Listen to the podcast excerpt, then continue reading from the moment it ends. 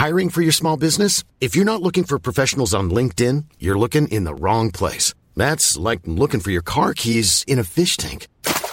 LinkedIn helps you hire professionals you can't find anywhere else, even those who aren't actively searching for a new job but might be open to the perfect role. In a given month, over 70% of LinkedIn users don't even visit other leading job sites. So start looking in the right place. With LinkedIn, you can hire professionals like a professional. Post your free job on linkedin.com slash people today.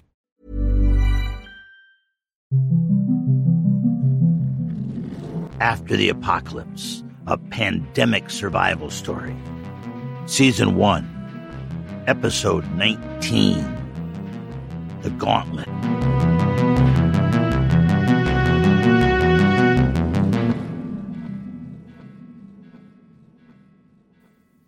I don't like it, KJ said.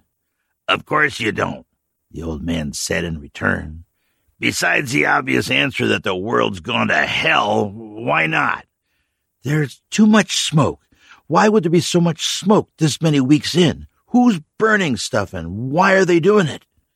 Maybe it's a barbecue, the old man joked. You know, short ribs, beer. It does smell like cooking meat. Maybe they'll barbecue your scrawny ass, old man, she countered. It smells like plastic or tires or something. Bill sniffed at the air and didn't seem pleased with what he smelled, but for now he could only pace and offer up an occasional worried whine. I don't know, the old man thought aloud. We need supplies, and let's face it, a lot of stuff burns in the apocalypse. That's just a normal day. He continued. A city this size in Tennessee is going to have maybe 30 to 40,000 souls in pre pandemic times. Now there are probably less than a thousand max. That's if any of them hung around. A, a couple of crazies. Firebugs, maybe. Uh, I don't see much of a threat. She eyed him and said, It's your funeral, old man. Great, he said. We'll just sneak in and take a look around. With just the three of us, we can disappear back into the bushes if there's trouble. How's the foot? He asked as an afterthought. Serviceable, she answered. Thanks for asking. Her toe was still looking ugly, but the swelling and pain was down. She could walk and even run some on it. It was a good thing, too, because they had been forced to abandon the cart. The old man's lack of engineering skills became evident when the thing had fallen apart after a week of hard use. They were perched on a bluff overlooking a small city to the south. Through a mix of smoke and the rising morning mist over the river, they could see the layout of the town.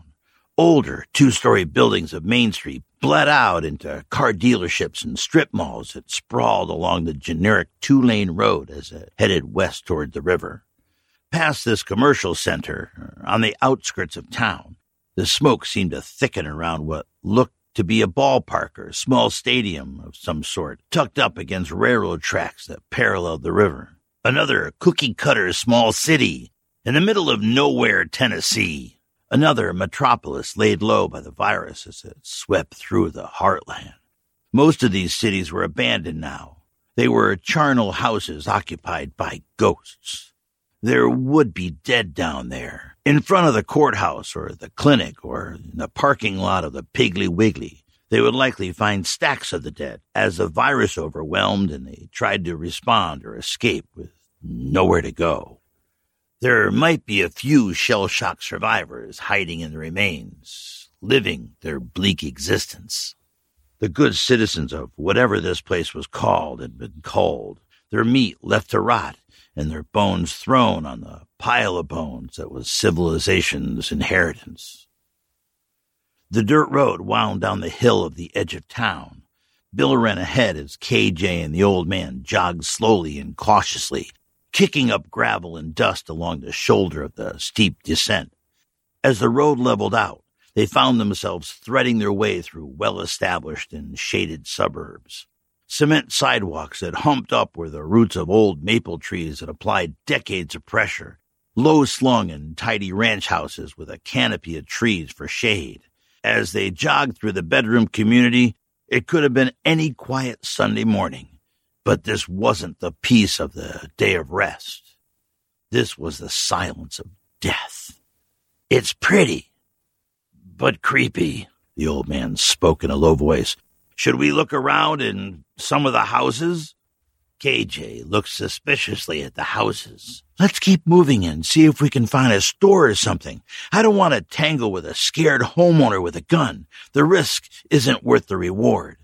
They began to see more familiar signs of the apocalypse as they continued into the city, downtown. If you could call it a city, it was more like a large town. There was a general sense of untidiness, life interrupted, some crashed and abandoned cars, occasional broken windows, small evidences of vandalism and looting, and of course, the dead. The old man and KJ held a hand to their faces and passed on the far side of the medical center of sorts, where the peak of this town's tragic story likely played out. The last hopes of townsfolk evident here as the entrance was littered with bodies. Other signs of the town's last days were more subtle. One man's body, just outside the open front door of a well manicured home, lay prostrate on the lawn in a dark green bed of irony as he slowly fed the grass he had so lovingly tended. The old man pulled a bandana across his face. They checked some stores for supplies as they progressed, but the pickings were slim. They weren't the first, or probably even the second or third group of survivors to pass through. Most of the food and water was gone.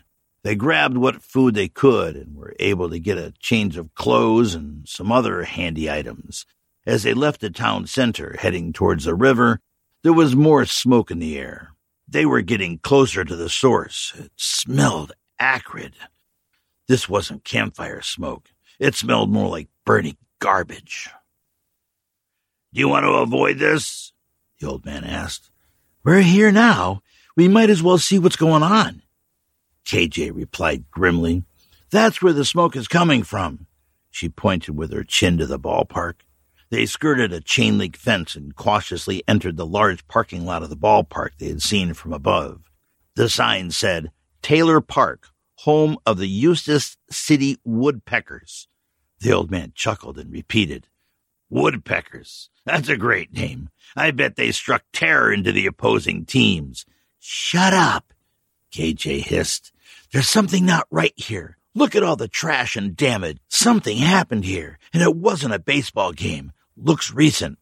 Maybe they use this place as an emergency medical evacuation site or shelter early on, the old man said, but stopped talking when he got one of her patented evil eye looks. The main gate of the park had been set in a red brick facade, but now it was torn out, like some malevolent giant had reached down and yanked it free. The grass and brickwork around the gate were shredded as well. There were deep tire tracks and muddy damage. There was a backhoe off to the side with the remains of the crumpled gate. Curiouser and curiouser, the old man whispered and got another shut the F up look from KJ. He retrieved his crossbow from his pack, cocked it, and nodded. KJ picked up a piece of steel rebar from the remains of the gate. It was mostly straight, about a foot long, and with a nasty, jagged point at the end where it had been wrenched from the foundation. She picked up a bit of torn tarp from the trash and wrapped this around one side to create a grip. They made their way towards the gaping maw where the gate had been. They could see the lush green of the playing field at the end of the dark tunnel, like a porthole looking into another world from the darkness. Bill paused and sniffed. He looked down the tunnel and then back at them with his here we go again look that he got when clearing buildings. Then Bill led the way as they slowly edged along the cold concrete walls into the gloom. From the darkness, the sun drenched field had a bright, welcoming green glow. If it wasn't for the smoke, you might think it was a good day for a ball game. The old man's sandals crunched on broken glass, and he worried about the dog, but Bill knew what he was doing, perhaps better than KJ and the old man. Ahead, the sun poured warm through the opening to the field, and he felt like running to the light and out of this claustrophobic passage. But KJ was right. They needed to go slow. Something had happened here. It felt wrong. All three paused at the edge of the opening and let their eyes adjust to the sun. What came into view was surreal. The bright green of the once immaculate infield was littered with trash. There were cars and trucks strewn about, some still smoldering. There were pieces of furniture, couches and mattresses, dirty with trash, and arranged around the scar of what must have been a huge bonfire. KJ suppressed a shiver as she thought back to childhood afternoons with her father at a ballpark not unlike this one popcorn, hot dogs, and pop as they cheered on the local boys of summer. The contrast here with her happy memories was dramatic, almost evil. This scene in front of her was more than vandalism. It was sacrilege. It was the despoiling of hallowed tradition. Bill whined low and long, a sad keening as he appraised the scene. It was a sound of mourning. Oh my God! KJ gasped. The old man stopped and went to one knee. There were bodies. But these weren't the unlucky and hapless dead that the virus left in its wake. These were desecrations. These were bodies tied to stakes that had been driven into the base paths. These were bodies hung from and twisted into the backstop fence like something out of a horror movie. At least a dozen bodies in all that had been killed here, murdered, or sacrificed.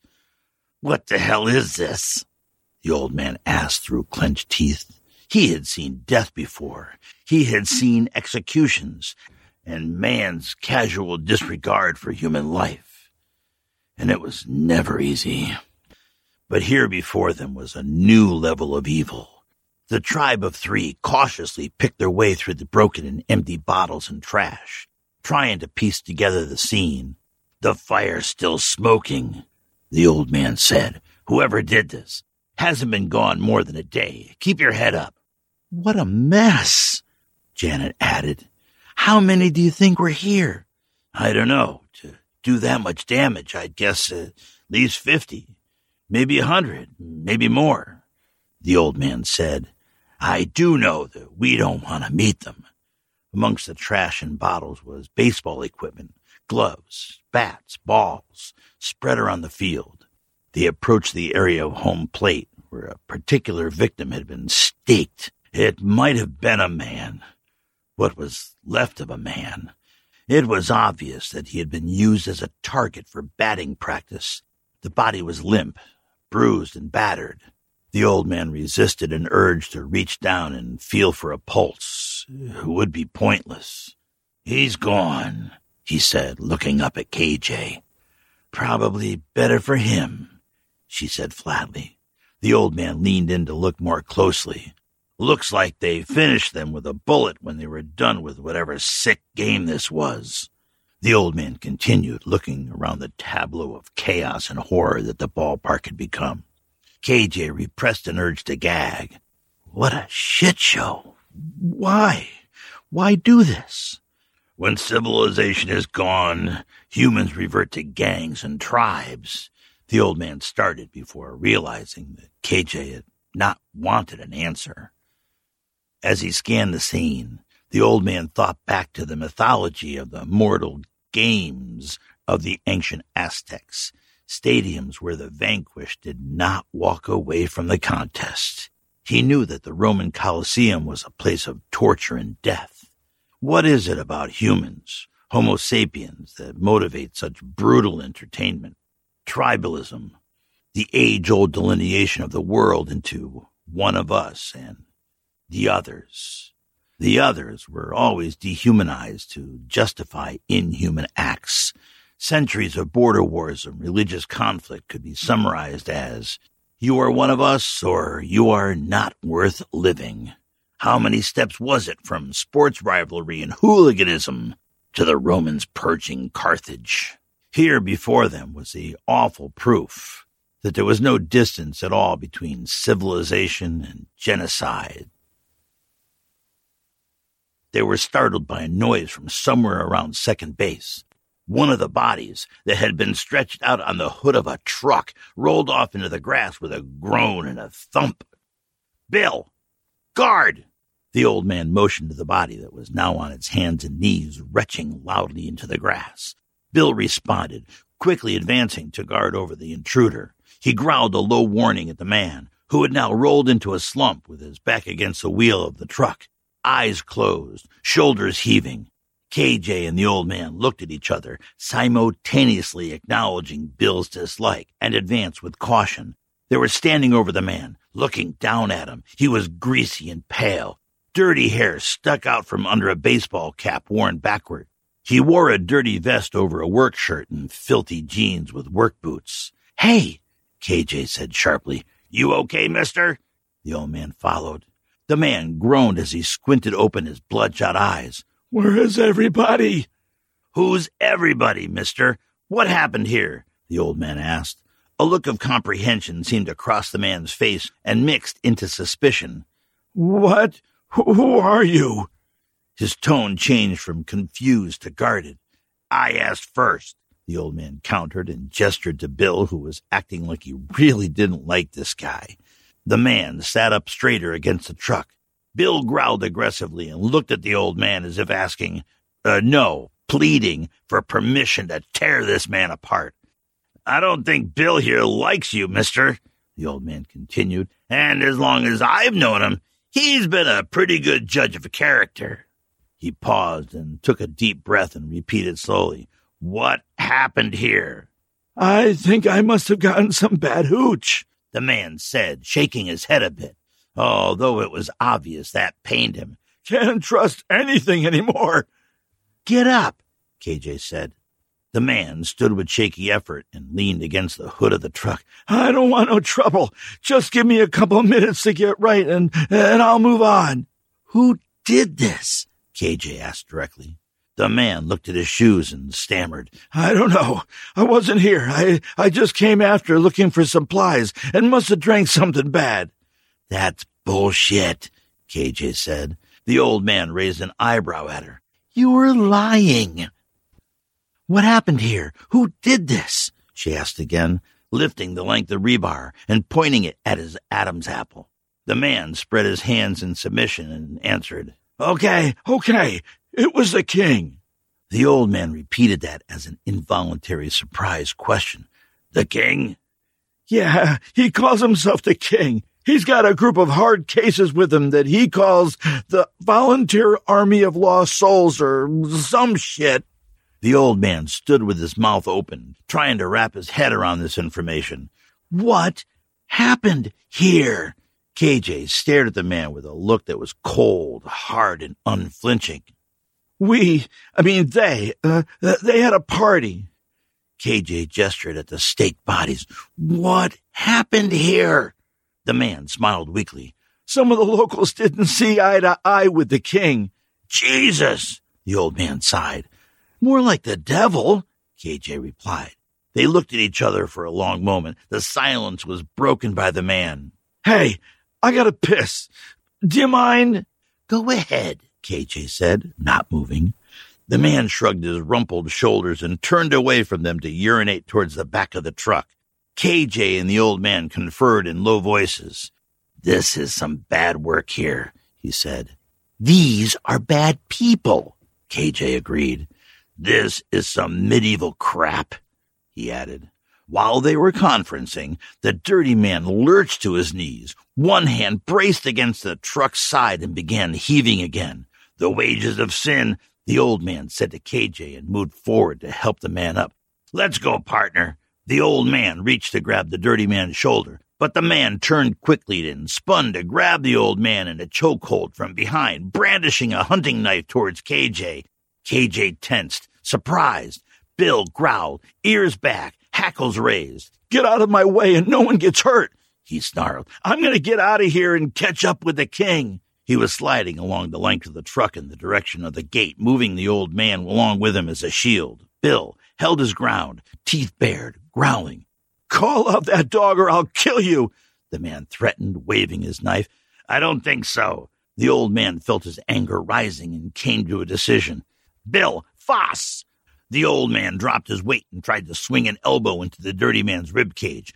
Before anyone even sensed movement, the big dog was airborne. The dog moved so fast, the man had no chance to use the blade. Bill clamped his big jaws down on the man's wrist and started viciously jerking back and forth. The dog's muscles twitched in the effort, standing out like taut ropes along his back and neck. The man screamed and struggled. He viciously grabbed hold of the old man's hair. Get it off me! KJ moved almost as quickly as Bill had. She slipped in with cold, deliberate, and deadly ease, like a ballet dancer or a fencing instructor. With a violent lunge, she drove the improvised rebar weapon deep into the man's neck. He dropped the knife and released his grip from the old man, who wriggled free with a shove. The dirty man fell to his side in the grass, clutching at his neck, blood gurgling from his mouth. He clawed frantically at the rebar, his eyes wide with desperation and fear as he stared at KJ.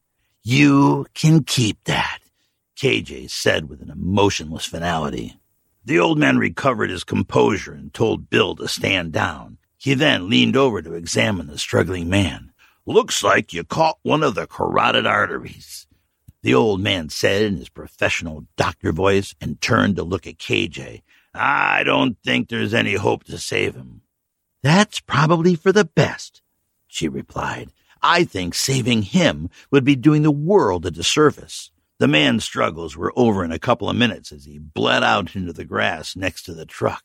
The deep red blood turning black in the brilliant green grass of the infield. What do we do now? The old man asked. He was a little bit surprised at how little emotion KJ seemed to be showing. His mind drifted, and he thought again about dehumanization, and he thought again of the looming specter of the great pile of bones, and he wondered again about his own sanity and what he was still doing in this world until KJ's response broke his trance. I think we get out of here, collect what we need, and get back into cover. She answered as she turned and made her way towards the tunnel, who knows when the king and his army of assholes might turn up again? No argument here, the old man agreed as he followed, shaking his head and taking one last distasteful look around the ballpark.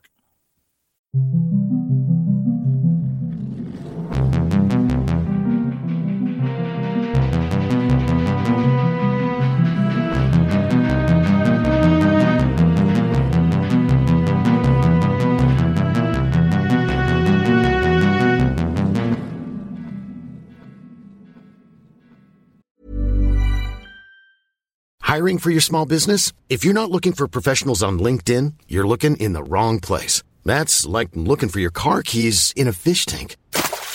LinkedIn helps you hire professionals you can't find anywhere else, even those who aren't actively searching for a new job but might be open to the perfect role. In a given month, over 70% of LinkedIn users don't even visit other leading job sites. So start looking in the right place. With LinkedIn, you can hire professionals like a professional. Post your free job on linkedin.com slash people today. Hey, it's Ryan Reynolds, and I'm here with Keith, co-star of my upcoming film, If, only in theaters May 17th. Do you want to tell people the big news?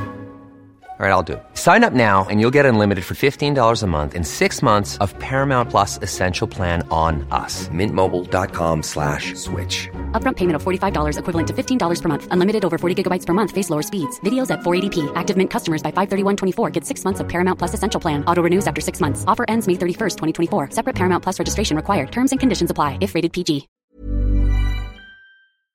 Greetings, my survivor friends. How's the apocalypse treating you?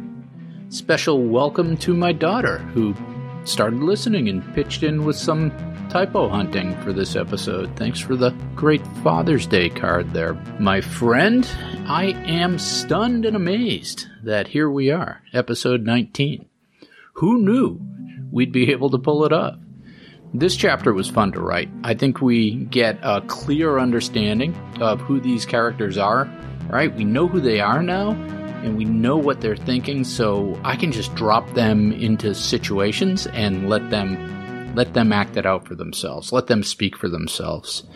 And we see our female protagonist, Janet, aka KJ the Killer, who we all love.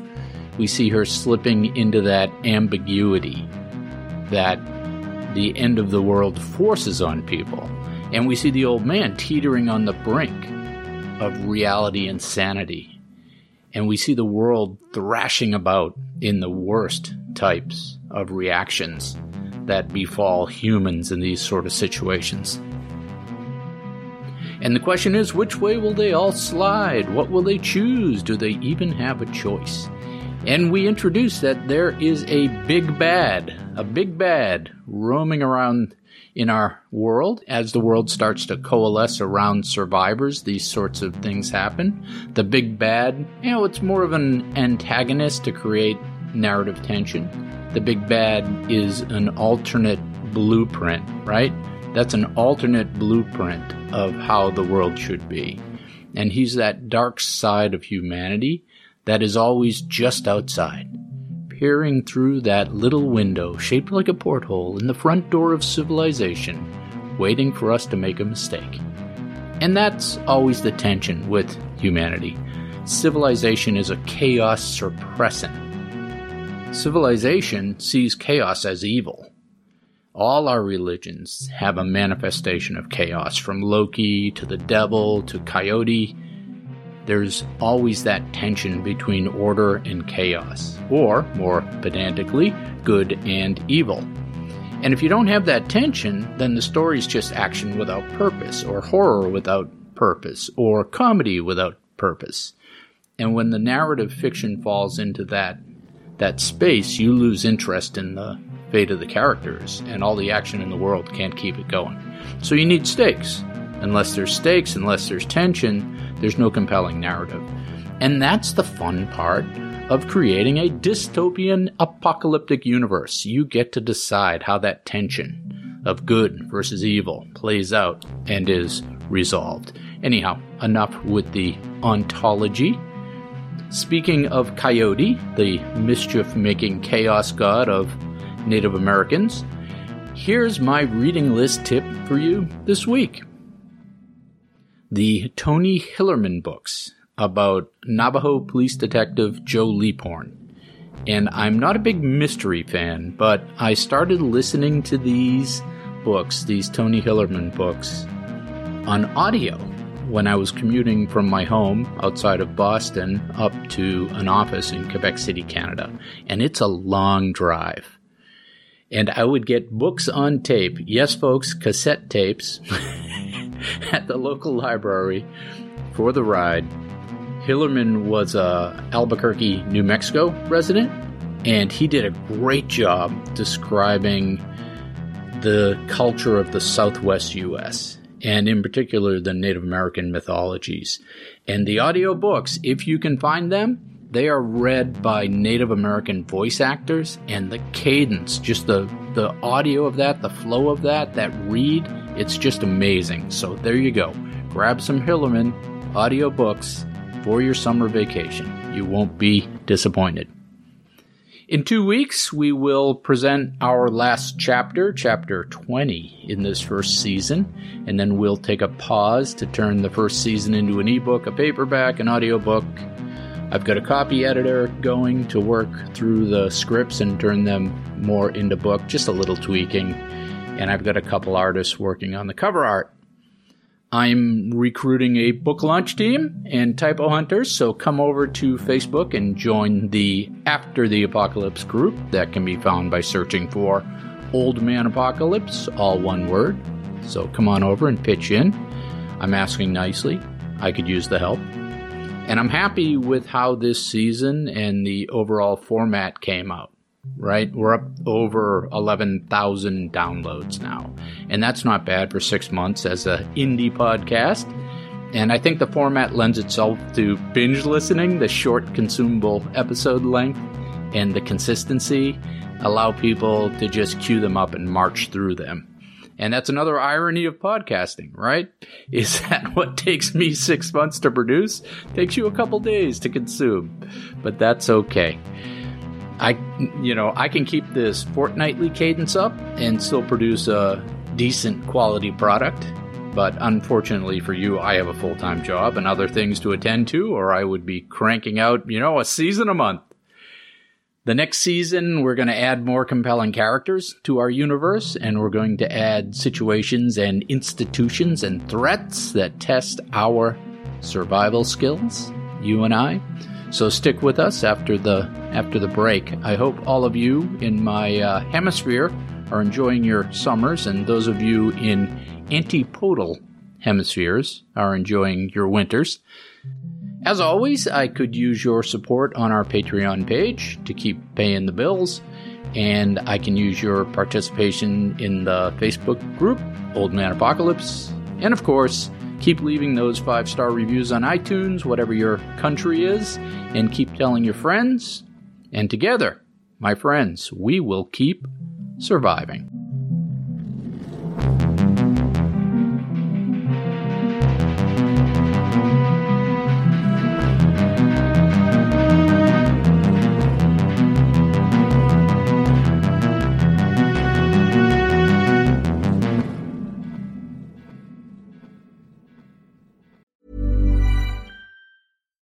Deserves the best, and there's no better place to shop for Mother's Day than Whole Foods Market. They're your destination for unbeatable savings, from premium gifts to show-stopping flowers and irresistible desserts. Start by saving 33% with Prime on all body care and candles. Then get a 15-stem bunch of tulips for just $9.99 each with Prime. Round out Mom's menu with festive rosé, irresistible berry chantilly cake, and more special treats. Come celebrate Mother's Day at Whole Foods Market.